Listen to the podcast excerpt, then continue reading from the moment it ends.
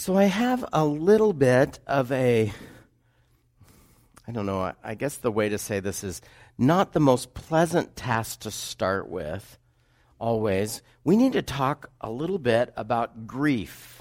So, but before we do that, how many of you were sort of raised with the rub some dirt on mentality, you'll be fine? Anybody? How many were raised that in the opposite direction that's sort of right now, which is if anything bad happens to you, it's the end of the world? Anyone? But you've seen that, haven't you? Okay, so they're both wrong. I would tell you that. They're both wrong for the exact same reason, going the opposite directions. Let me explain. First off, rub some dirt on it, you'll be okay, is not actually completely true, is it? There are some things that happen in our lives that you will not be okay if they happen. On the other side of that, if I come over here and I say, if everything, if anything happens to you, it's not going to be okay. That's not true either. Some stuff happens to you and you'll be okay. You're going to get through it, and maybe it isn't even as bad as you think it is right as it happens. She's all good, or he's all good. That's a he, not a she. She went, big sister went. The aisles are there for use. So I want to make sure that we know that as we as we go into the text today that that when Jesus comes and says, I've come that you may have life and have it to the whole, he doesn't mean that life is a party from now on. He does mean it's going to be worth it. It's an example of this. I want to say this.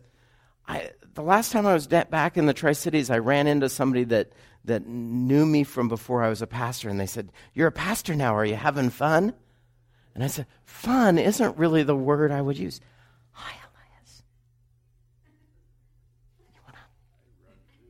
He's going to run from me. It's all good.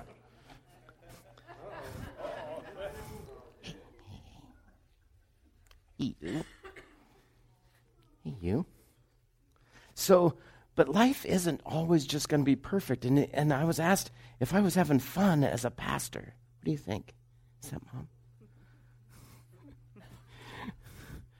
that, that, and, and going to tell you, not everything I do is fun most of it's worth doing. Yesterday, we were in Oroville doing uh, Dorla's internment, which I'm told not everybody understands that language. That's the, the graveside service for Dorla from our first service. Look, it's worth doing and doing a good job at.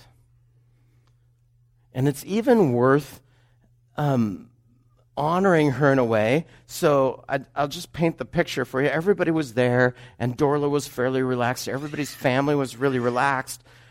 But, but I just want you to know that, that I felt compelled to wear the suit, the coat and tie, and all of that.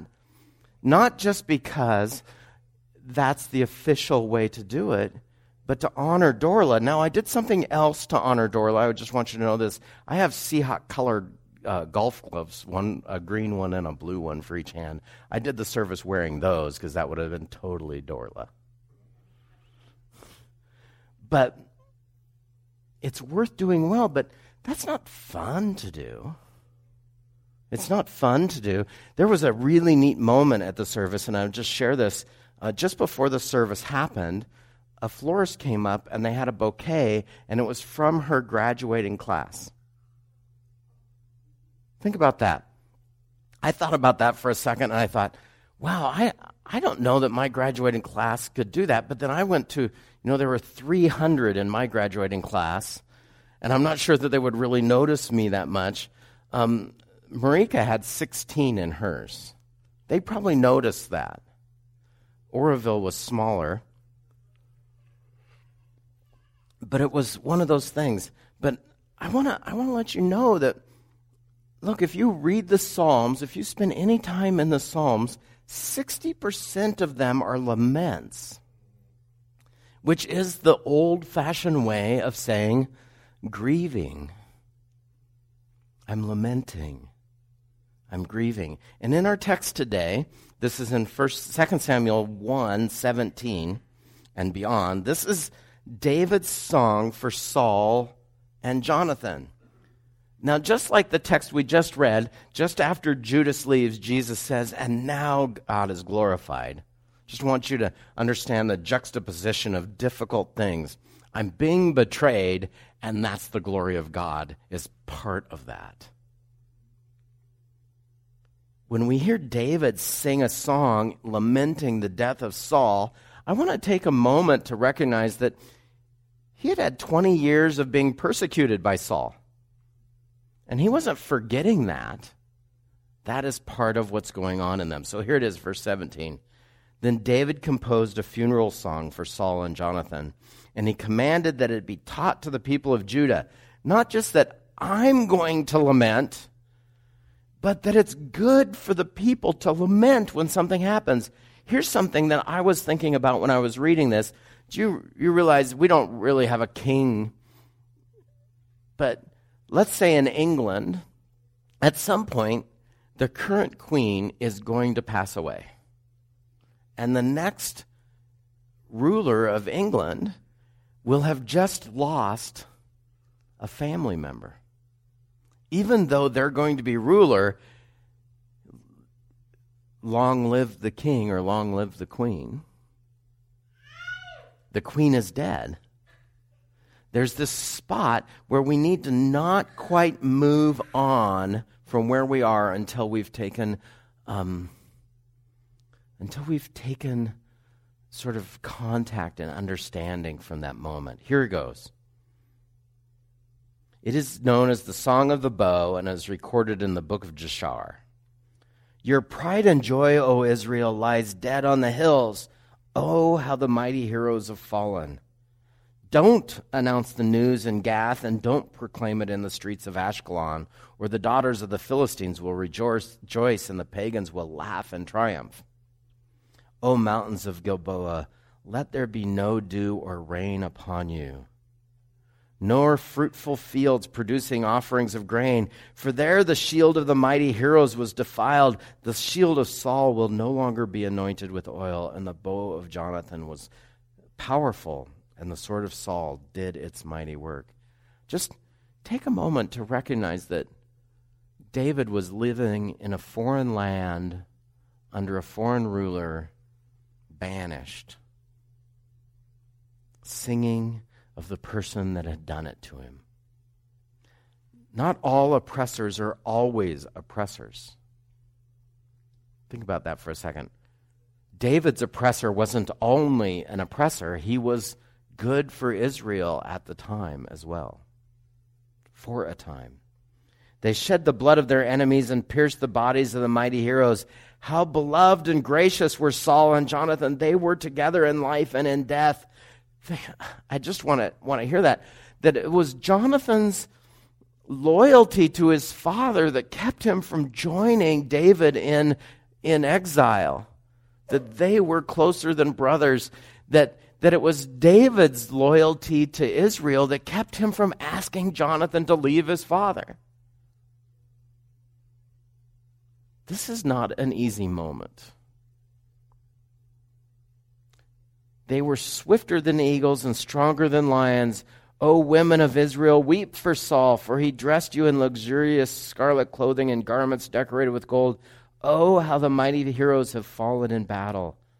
Jonathan lies dead on the hills. How I weep for you, my brother Jonathan. Oh, how much I loved you.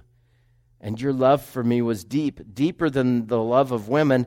How, oh, how the mighty heroes have fallen, stripped of their weapons they lie dead. Does that fit your vision of I have come that you may have life and have it to the full? Does, does, does the chance to sit and be in the moment of pain, does that fit within your vision of I've come to have life, I've come to bring you life, and that you might have it in the full? as Christians, we need to recognize that life isn't always sunshine and buttercups.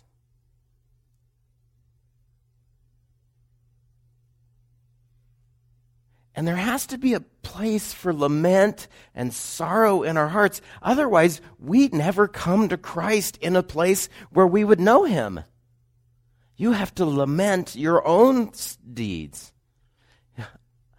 As Ted said, if Dave really knew what has gone on in my life, if Jesus really knew what's gone on in my life, have you ever said that to yourself? If Jesus really knew what has gone on in me, he wouldn't like me or he wouldn't forgive me. Look, Jesus knows what's gone on in your life.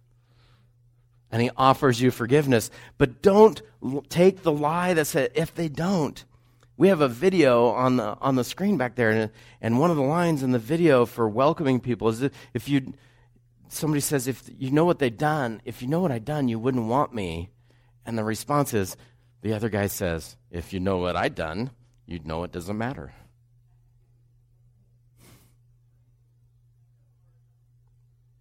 Is there a dress code in church? Yes, dra- wear some. Is it about the money? No, it's not about the money. We have expenses, but we look, life is more than just smiles. And if there's not a smile in your heart and you're in a spot where you need to lament, putting on a brave face denies that location. Dietrich Bonhoeffer would say it this way that, that if a community of saints, you know what the, here I'll give you the biblical definition of the word saint. Are you ready? Jesus' people. Everybody who loves Jesus, that Jesus loves, they're saints. Not, not because certain things happened in their life, but because they accepted Jesus, they become saints. If a community of saints only is saints, and now we use the word differently, right? If we're only all bright and shiny people, then we all are living behind a facade and no real relationship can happen. Because you're not who you are. You're who you, you, you're who you want to project. You're like Winthrop up in the Methow Valley, which is all Western scenes. Somebody died there and left them a million and a half dollars to the town if they would decorate it like the Old West. They, they don't live in the Old West in the same way that Leavenworth is not in Bavaria. Now, now it's very cool, it's very amazing, but it's not real.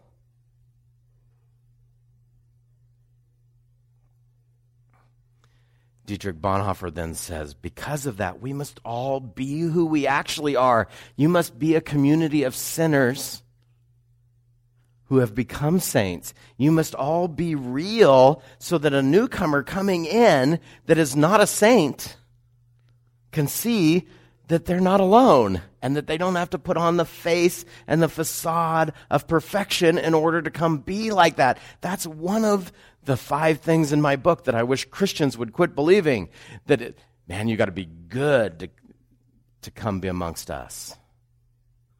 No, you've got to be forgiven. And which sins, uh, Ted, which sins did Jesus forgive? All of them. That's what you said, right? All of them. Is it, is it that my sins are particularly bad or Saul's sins were particularly bad against David? Yes, they were particularly bad. They were particularly bad and particularly forgiven. And Jesus has a right to forgive Saul or me uh, when I do something to somebody else. Do you know why Jesus has a right to forgive me? Let's say for a second that I did something to you.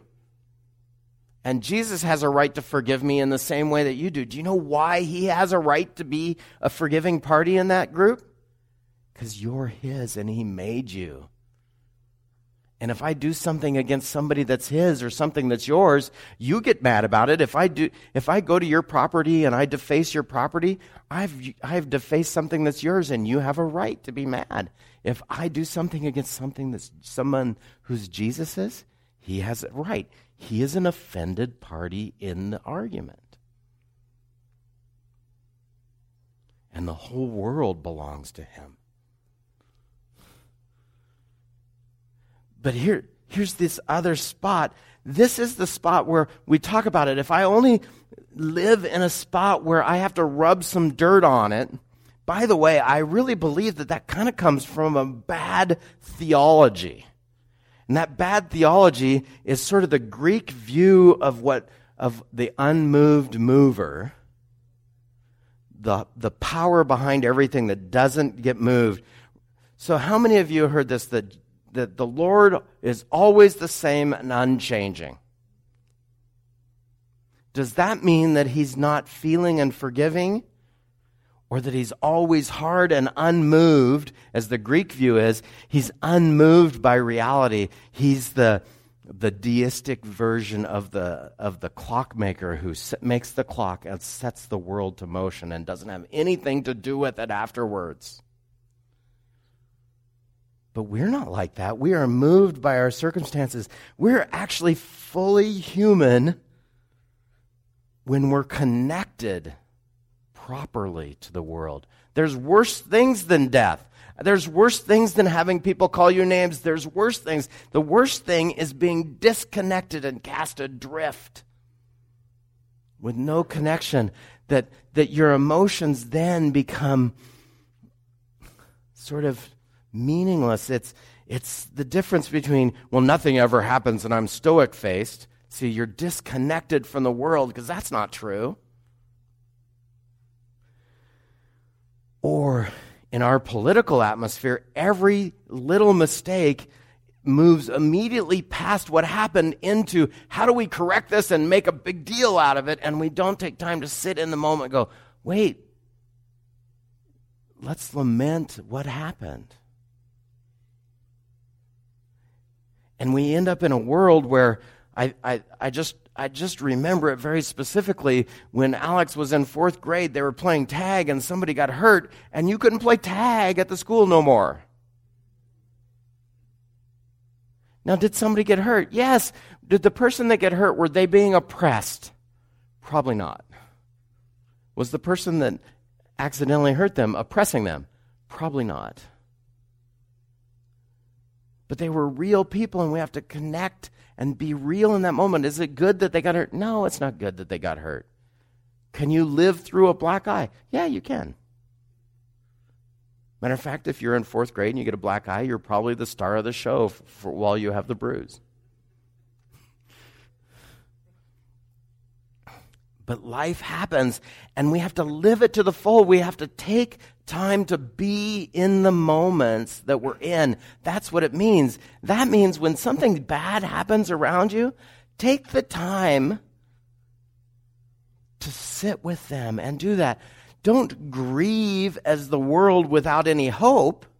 Don't go beyond that. So when we go and we did the graveside yesterday for Dorla, we, we, we missed her. We miss her. We miss her. You know what? Jesus has got her. She's better connected to Jesus now than she was before. We don't grieve as though we have no hope, as 1 Thessalonians 4 would say. Don't grieve as people without a hope. They don't go away. Our people don't go away. That's the, pro- the biggest problem with the evolutionary belief system is that you were dust and that's all you're ever going to be again. And when you're gone, you're gone. And you can see people then have to cling to everything because what's left? There is no hope there. That your generations would remember you. Look, I think that that the Mexican Day of the Dead uh, stuff does a better job than the American grieving system does of missing their family members. But you know, the dark underbelly of what they believe is that even when the family members, when they get far enough away and they're forgiven, they leave the good place and go to a bad place. Don't grieve as though you're a people without any hope. You have a hope. What is the hope that lies within you? You are connected. I had this very conversation with somebody the other day who was struggling with what was going on in their family. And this was the line I said, I know this is hard. I need you to begin to trust Jesus with your family member. Whether she comes home or not, she loved Jesus and Jesus loves her. That means Jesus has her. Jesus has got her back and yours. You don't know what's going to happen, but don't grieve as though you have no hope. Jesus has your back. Jesus loves you and he's got your back.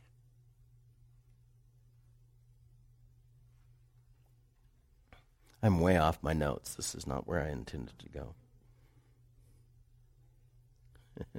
Thank you. but but so our God, Jesus in Hebrews is is the same yesterday, today and tomorrow. How do we rectify that and not end up with the unmoved mover? That's the spot I want to make sure you get today. What's the difference between this God and the Greek view of the power behind it that, it, that no emotion strikes, that being emotionless and powerful and all this? God's mercy has always been there.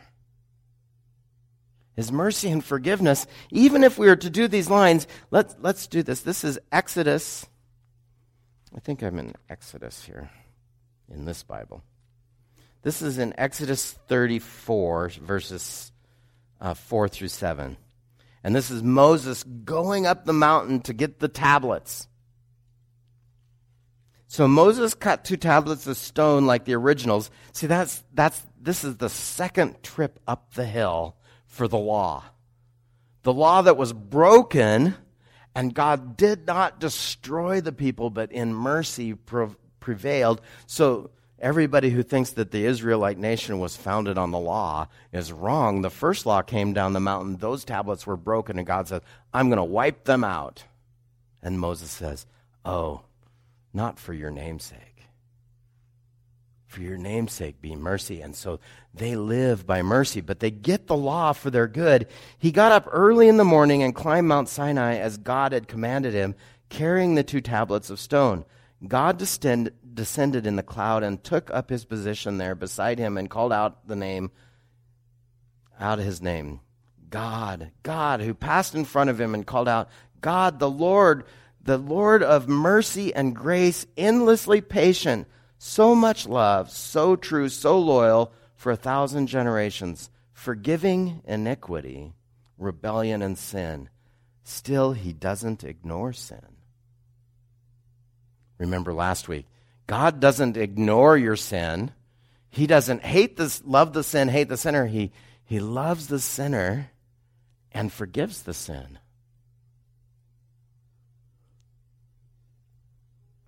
He holds sons and grandsons responsible for the fathers to three generations, but he follows in mercy for a thousand generations.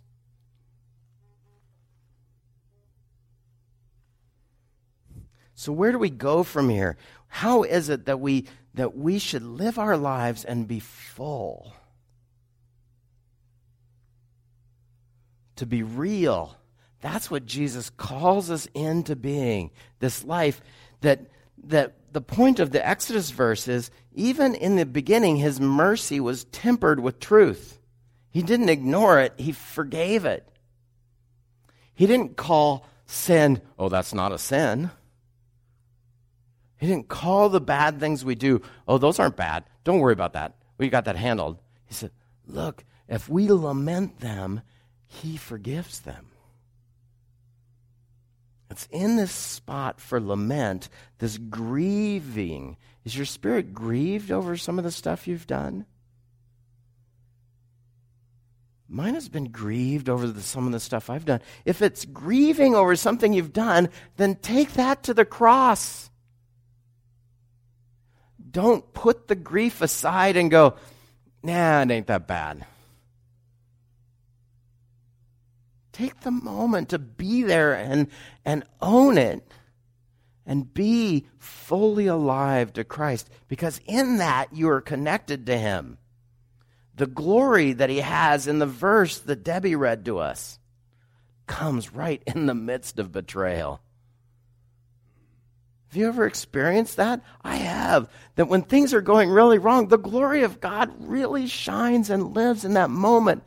Job's friends, when Job is going through the hard time, Okay, so, so they made a mistake after a couple of days of sitting with him and they opened their mouths and, and spoke bad stuff. But they did sit with him for a little bit. They sat with him. And Job's friends were saying exactly what Job believed too when he had all his good stuff. Then look, good things happen to good people and bad things happen to bad people. The book of Job, the whole book of Job is about God saying, I caused the rain to fall on the good and the bad alike, and my mercy is never ending. But his mercy is never ending. The Lord, who doesn't change, who got who got scars on the cross. That sounds like a change to me, but it's the natural it's the natural outflow of the mercy that was always there in the Lord God. And it's the natural outflow of the truth that was always there in the Lord God. The cross is the ultimate experience of mercy and truth. And sometimes truth causes us to need to be sorry and to own the moment. Because there we're connected. Let's be connected. Lord Jesus, I thank you for today. Move in our hearts. You have come to bring us life and have it to the full, and a full life experience is all there is. And some of that is hard. And if we're to believe the Psalms, over 60% of our life will be hard, but worth it. So, Lord, move in us and cause us to trust in that. In your precious name, amen.